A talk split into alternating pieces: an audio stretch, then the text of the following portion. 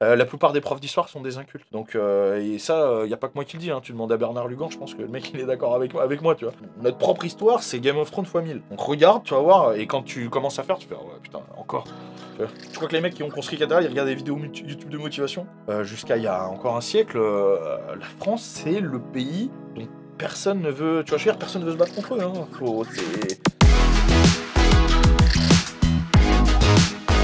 Alors, je m'appelle Baptiste Marchais.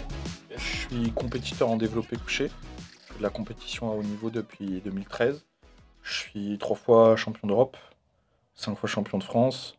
Et je suis record de France, euh, toute fédération de ma catégorie de poids. Et euh, centième meilleure performance mondiale de tous les temps de ma catégorie de poids. Et à côté de ça, suis aussi euh, l'administrateur, entre guillemets, de la chaîne YouTube Bench and Cigar. Euh, oui, il se trouve que moi j'habite très près de la capitale mondiale du cheval qui est Chantilly. J'ai moi-même été euh, propriétaire équin, donc euh, j'ai une affection particulière pour les chevaux et puis pour les animaux de manière, générale. Au-delà de la défense des animaux, ce qui m'a fait de la peine en fait dans les mutileries de chevaux, c'est que, et que tu ne peux pas imaginer, c'est la détresse des gens. C'est-à-dire que moi quand je fais les rondes, en fait, à 3h du matin, je prends mon 4x4, euh, je vais au milieu de la forêt, au milieu des pâtures, T'as des filles de 19 ans qui dorment dans leur bagnole depuis des mois. T'imagines ou pas? Toutes les nuits. T'as des meufs, elles ont 19 ans. À 2h du matin, va arriver sa sœur, elles vont se mettre dans la voiture avec une lampe torche comme ça au milieu de nulle part parce qu'elles ont peur euh, qu'on s'en prenne à leurs chevaux. En fait, ça, c'est inadmissible. C'est horrible. Tu vois, mais enfin, tu peux pas laisser ça, c'est les nôtres, tu vois. Et euh, voir ça, des mecs euh, qui commencent le boulot à 6 plombes du mat et euh, à 5 heures, le mec il, il dort dans sa voiture, après hop, il va chez lui pour se changer pour aller au boulot.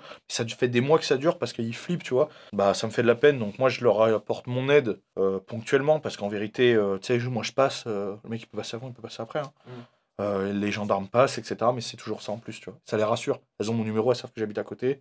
Ou ils ont mon numéro, ils savent que j'habite à côté, ils m'appellent. euh, Et en gros, euh, on a le nombre de chevaux, la couleur, etc. Machin. Tous les propriétaires qui nous ont demandé, hein, bien sûr. En fait, on passe à des heures dans la nuit. C'est tout ce que t'as. Exact. J'ai euh, le numéro de la police qui est déjà tapé. Ça, je peux les appeler. hop. Qui est déjà tapé. Et ça, c'est le plus important. Mais bon, en tout cas, je suis avec des mecs qui sont préparés, on va dire. D'accord. Euh, Ils sont. Euh, tous un code pénal. Exactement, on est tous préparés juridiquement. Et euh, mais sinon, oui, voilà, on a un chemin de ronde, en fait, on le suit, on passe à des heures sans dire, on arrive, on prend les chevaux en photo, on les envoie au propriétaire, comme ça ils voient l'heure qu'on est passé la photo. Puis voilà. Ça prend, tu sais, en vérité, les mecs, ils ont l'impression, Ah, mais je fais pas un énorme sacrifice, hein. ça me prend une heure, euh, c'est fini. hein. Pas non plus. euh. Moi, je suis petit, tu vois. Donc, euh, j'étais assez athlétique quand j'avais euh, 14 ans, tu vois. Du coup, j'avais un poids assez léger. Je pesais aux alentours de 60 kilos, tu vois. Alors, j'étais pas maigrelet, euh, mais euh, parce que pour 1m69, euh, ça va, tu vois, mais j'étais tout fin, quoi. Et donc, je faisais des sports de combat et tout. Et puis, mon kiné, un jour, il m'a dit Tiens, fais un peu de muscu, tu sais, ça te protégera un peu les articulations, d'être un peu plus musclé et tout. J'étais en salle de muscu, j'en ai fait un peu, et j'ai découvert des mecs qui en faisaient beaucoup, tu sais, des culturistes et tout, tu vois. C'était un milieu que je connaissais pas. J'ai fait Ah ouais, je sais pas, tu vois, ça, ça a titillé un peu ma corde sensible. Et là, par hasard, j'ai découvert des mecs qui faisaient des concours de force. Et je sais pas, c'est la révélation, tu vois. Ah non, mais attends, ça tourne bien en fait. je me suis dit, mais putain, mais, mais c'est mais c'est ça que je veux faire, putain, c'est c'est trop bien. Alors je me suis entraîné comme une merde tout seul et tout, tu sais, Internet, euh, les bouquins et tout. euh. Et puis euh, à 16 ans, j'ai rencontré euh, Didier Michelin, qui est le, le bencher français le plus titré, en gros, qui est euh, 37 fois champion du monde. Voilà, tu vois. Euh, et le mec, euh, j'ai un pote qui m'a dit, tu sais, je m'entraîne dans sa salle, euh, si tu veux, je te, il est ok pour te rencontrer, te donner des petits conseils, tu vois. Voilà, trop bien. Je vais le rencontrer tout, on parle, il voit que je suis passionné, j'étais un petit jeune tout, lui, lui il avait déjà, il avait déjà 50 ans passés, tu vois. Donc euh, il était entre guillemets en fin de carrière, même s'il a fait jusqu'à 57 ans. Et il m'a dit, euh, tu sais quoi, je vais t'entraîner, gratos, je m'en fous que t'aies pas de thunes, parce que j'avais pas de thunes. hein. Je vais t'entraîner, et puis euh, dans un an, je t'emmène au championnat de France. Ça s'est passé un an plus tard, j'étais champion de France euh, teenager euh, en moins de 90. Et après, champion d'Europe euh, junior en moins de 100. Et j'étais lancé. Et voilà. Et aujourd'hui, je suis coaché par, plus par lui, parce qu'à un moment, il est arrivé au bout de ses compétences. Il m'a dit, faut que tu prennes un. En fait, quand j'ai commencé à me professionnaliser, il m'a dit, faut que tu prennes un mec. euh. Donc maintenant, je suis coaché par le meilleur euh, préparateur au monde euh, au Texas. Alors, déjà, le Texas, rien qu'en. Si déjà on met de, de côté mon affect pour mon sport, j'ai mon préparateur qui est là-bas. Là-bas, c'est un sport universitaire et c'est un sport de lycée, c'est extrêmement reconnu. Euh, rien que si j'avais pas la chaîne, tout ça, hein, si j'étais vraiment juste, rien que pour euh, moi, je me ferais beaucoup plus d'argent et c'est beaucoup plus facile de m'entraîner et de monter à haut niveau en étant là-bas qu'en étant ici. Donc déjà, il y a ça. Tu vois. Et ensuite, euh, le Texas euh, est un endroit que j'adore. Le Nord Texas, c'est un endroit où il fait extrêmement bon vivre et qui correspond beaucoup à mes valeurs. J'ai beaucoup d'amis là-bas. Vraiment, j'ai une très bonne communauté là-bas qui m'entoure. Et la France, tu sais ce qu'on dit, hein, en fait, quand il est pas, euh, elle te manque, mais quand il est, elle te dégoûte. Euh, alors, comment, encore une fois, pour nous et les auditeurs de valeur actuelle qui ne sont pas reconnus euh, pour être des, Des benchers. des benchers, Sauf euh, Geoffroy Lejeune. sauf Geoffroy Lejeune, Ouais, qui est qui fait 200. vice-champion de France. 200. Le deal. Faut faut pas ça parce que. C'est ce que j'ai dit une fois dans une de mes vidéos, la motivation, c'est une espèce de mythe. En fait, il y a eu tout un truc qui a été créé autour de la motivation, mais en fait, c'est pas ça qui te fait tenir, c'est la discipline. Parce que t'es pas motivé euh, tous les matins, c'est pas vrai. T'imagines, euh, tu te lèves pas le matin, genre en disant Allez, aujourd'hui, j'ai bouffé des entrecôtes et poussé des barres. Ah, Non, tu vois. Euh, ou alors t'as ou alors t'es bizarre, voilà, ou, ou alors euh, t'es bizarre, mais c'est pas ça en fait, c'est la discipline.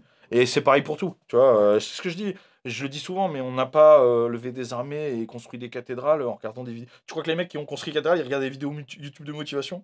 Genre, ah, je suis hyper chaud, j'ai empilé des pierres toute ma vie. Non, c'est pas ça, tu vois.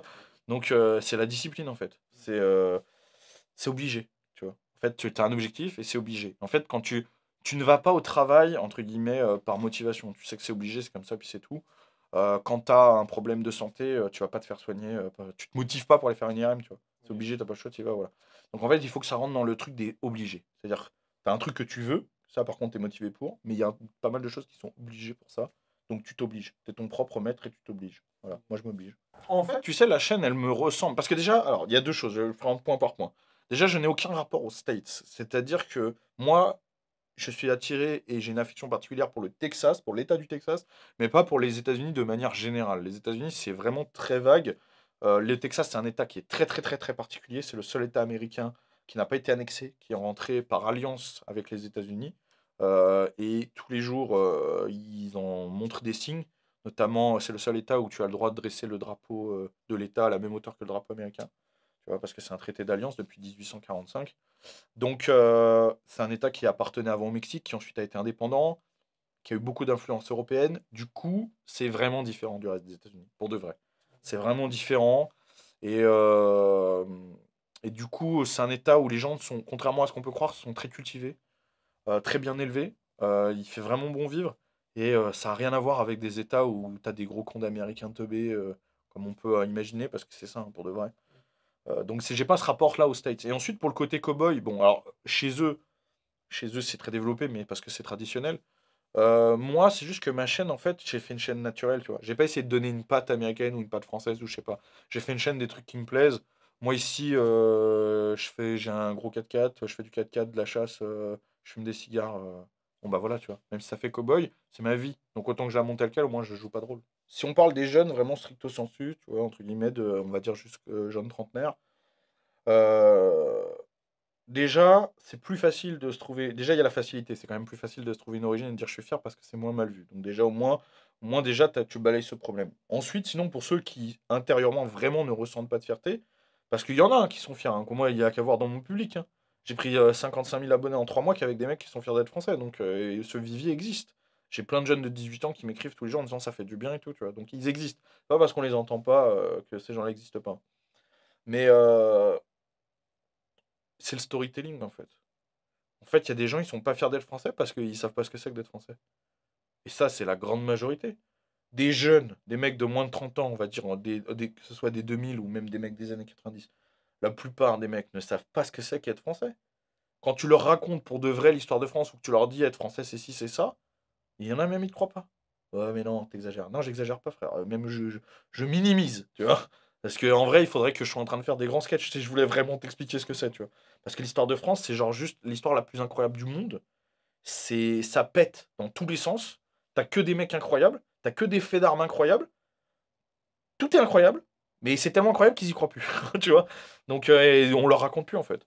Moi, je pense que la machine à laver éducation nationale a fait son boulot déjà, hein, vraiment. Elle a fait très bien son boulot. Ah bah oui, ça a bien marché, c'est nickel. c'est des génies. Et c'est encore mieux maintenant parce qu'au début c'était par idéologie, maintenant ils y croient en fait. C'est-à-dire que maintenant même les profs qui sont là, euh, eux-mêmes ne connaissent plus. Tu vois Avant tu avais des profs qui omettaient de raconter l'histoire de France, maintenant tu as des profs qui ont été formés par les autres et qui eux ne connaissent plus, qui sont des incultes. Euh, la plupart des profs d'histoire sont des incultes. Donc, euh, et ça, il n'y a pas que moi qui le dis, hein. tu demandes à Bernard Lugan, je pense que le mec il est d'accord avec moi, avec moi, tu vois. Avez Moi, mais, ma, ma mère est prof, tu vois. Donc je, je sais un peu de quoi je parle quand même. Euh, ma mère, euh, t'imagines que c'est une prof de français euh, conservatrice euh, à fond, euh, tu vois, fille euh, d'officier militaire. Euh, bon, euh, dans le milieu de l'éducation, il a fallu qu'elle se batte. hein. Donc, euh, ouais, ils ont fait leur boulot. Et aujourd'hui, euh, en fait, limite, t'as l'impression, des fois, j'entends des trucs de mecs qui sont en train de dire Ouais, mais lui, c'est un, je sais pas, des pays, ah, machin, ouais, ils sont forts et tout. Mais mec, il, pue la merde à côté de nous, en fait. Je cite pas de pays exprès pour pas être méchant, mais je veux dire, il se rend pas compte qu'en fait, ce qu'il ce dit, c'est. Mais c'est. Qu'est-ce que tu me racontes, tu vois? Le mec, c'est Ferrari, et il dit Ah, quand même, BM, ça pète. T'es Ferrari, fils de pute. Tu réfléchis, tu vois ce que je veux dire? C'est pas BM, ça pète, toi, tu pètes, mais c'est sûr qu'aujourd'hui, moi, franchement, je vais te dire un truc, je serais étranger, ok? J'arriverai en France aujourd'hui. J'écoute ce qu'on me dit, bah ouais, euh, pays pue. euh, Enfin, moi non plus, je respecterais pas la France, tu vois Je comprends. Moi, je comprends que ces mecs-là, ils aient pas, même que les étrangers, ils aient pas envie d'être français. Déjà, les Français, ils ont pas envie d'être français parce que la France aujourd'hui, c'est un État faible. C'est euh, la cinquième meilleure euh, armée du monde, mais à qui on donne pas de budget, tu vois Donc, un pays qui s'en fout de son armée. C'est bon, des, des mecs en collant, des trucs des trucs qui n'ont aucun sens partout. Que des mecs de 50 kilos, cheveux bleus, véganisme, enfin, tu sais, bon, tu vois, t'as compris, t'as l'impression d'une race en fin de vie, tu vois. Donc, euh, donc en fait, moi, je jette pas la pierre, entre guillemets. T'as des gens, s'ils sont de bonne foi, qui sont rattrapables. S'ils sont de bonne foi, les jeunes, euh, ou euh, des mecs de ma génération et tout, et que tu leur racontes l'histoire, même des potes à moi. J'ai des potes à moi, avec les vidéos de Christopher Land, par exemple, qui fait des super travaux sur l'histoire, ou des trucs comme ça, ça les a raccrochés, tu vois, à leur histoire. Ils sont fait, oh, putain, mais ouais. Tu vois, ils cherchaient ça. Ils cherchaient ça dans des trucs d'heroic fantasy, machin, Seigneur des Anneaux, tout ça. Moi, je, suis fan, il n'y a pas de souci. Mais en fait, notre propre histoire, c'est Game of Thrones x 1000. Donc regarde, tu vas voir, et quand tu commences à faire, tu fais, ah ouais, putain, encore. L'histoire de France est virile, mais pas dans... Quand c'est moi qui dis ça, forcément, comme je suis une caricature, entre guillemets, les gens me prennent pour une caricature de vérité, ils ont l'impression que l'histoire de France, je suis en train de dire qu'on a des gros biceps et qu'on mange des saucisses. Non, c'est pas ça. C'est pas que ça. Non, mais c'est pas ça, tu vois. Mais euh, juste en la racontant telle qu'elle est, l'histoire de France est virile dans le sens où l'histoire de France est chevaleresque, l'histoire de France est incroyable, que ce soit vis-à-vis de la chrétienté, vis-à-vis de, euh, euh, comment, de, de, de la nation, tout, tout est assez, assez, ou du peuple, de la façon de réagir, tout est assez fou, à toutes les époques.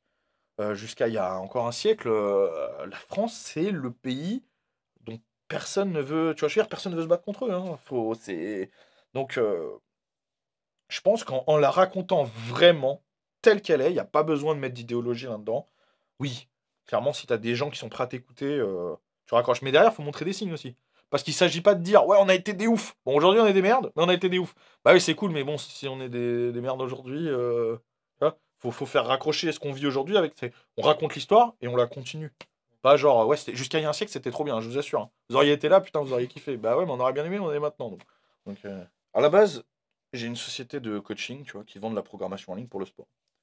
Je me suis dit, bon, j'ai 3000 abonnés, à l'époque j'avais 3000 abonnés sur Instagram, je vendais à peu près 30 coachings par mois.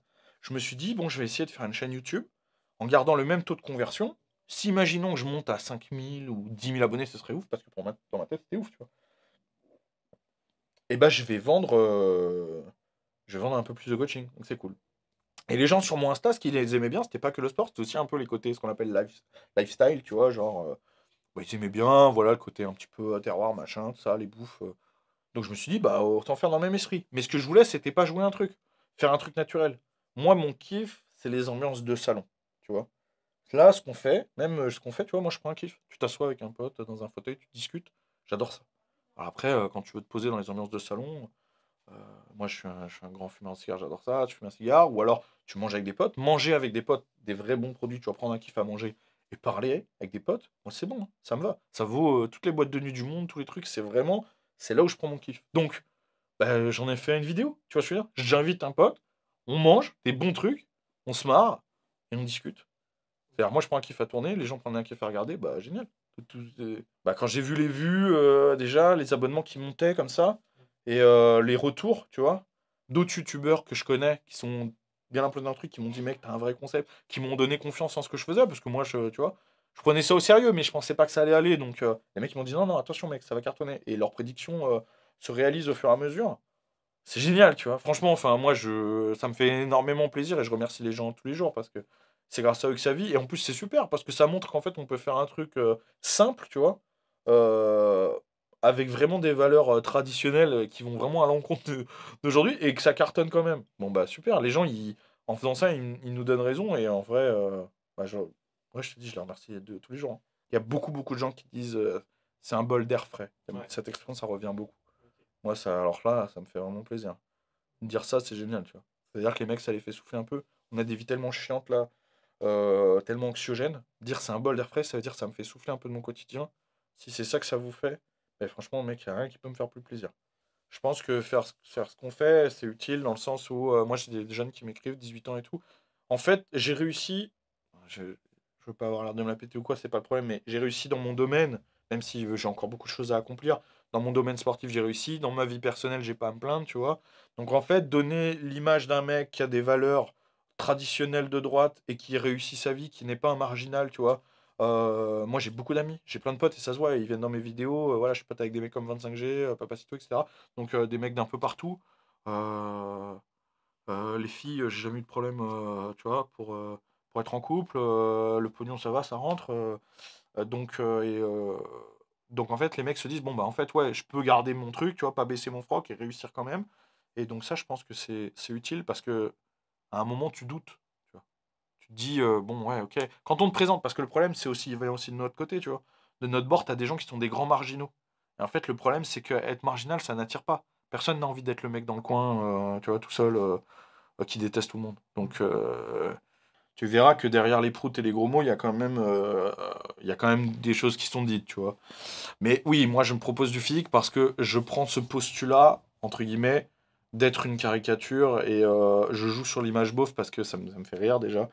Et parce que, euh, en fait, si tu préfères, dans ma pensée, n'être qu'un corps, c'est-à-dire être un mec balèze, euh, stupide, c'est pas plus ridicule que d'être un intellectuel sans vie. Tu vois? En fait, les deux, pour moi, sont aussi ridicules. C'est-à-dire n'être, comme tu dis, que dans la philosophie, la pensée, etc., et plus du tout dans le physique, dans le vivant. C'est-à-dire que ce soit, dans la nourriture, dans, l'aspect du corps, dans, dans tout- toutes ces expériences physiques, sensorielles. Si t'es que dans la philosophie l'intellect, l'intellect, pour moi, c'est aussi ridicule. Et tu sais ça, c'est pas moi qui l'invente, c'est la pensée euh, des philosophes grecs. hein. Euh, Socrate dit, alors j'ai plus la, citation exacte en tête, mais en gros il dit, si tu ne pousses pas l'expérience jusqu'à utiliser les capacités physiques totales de ton corps, alors tu, tu, tu ne le mérites pas, tu vois. C'est Socrate. C'est-à-dire que Socrate ou Platon, etc., c'était des mecs qui faisaient de la lutte, euh, c'était des mecs qui euh, étaient passionnés euh, en amour, etc. Tu vois, c'est des mecs qui faisaient des gueuletons, mais ça, c'était pas des, pas des Mongoliens. hein. Donc je pense qu'il faut être dans les deux. Mais comme on propose beaucoup d'un côté et pas de l'autre, et ben moi je propose un petit peu du, du reste et du vivant. Voilà, mais ça veut pas dire que je, que je, que je, j'en- j'encourage les gens à n'être que là-dedans. Absolument pas. Dès qu'on me demande mon avis sur mes, sur mes loisirs, etc., j'ai fait une FAQ, je le dis. Mes, plus grands loisirs après le bench, c'est la lecture, euh, l'histoire, etc. J'ai, voilà, tu vois. Donc, euh, puis si j'aime les ambiances de salon comme ça, c'est parce qu'il y a de l'échange, tu vois. Euh, c'est pas seulement pour faire des concours de prout. C'est rigolo, mais on fait pas que ça, tu vois. C'est aussi pour discuter, échanger et, vivre de l'humain, mais tu vois, cognitif aussi.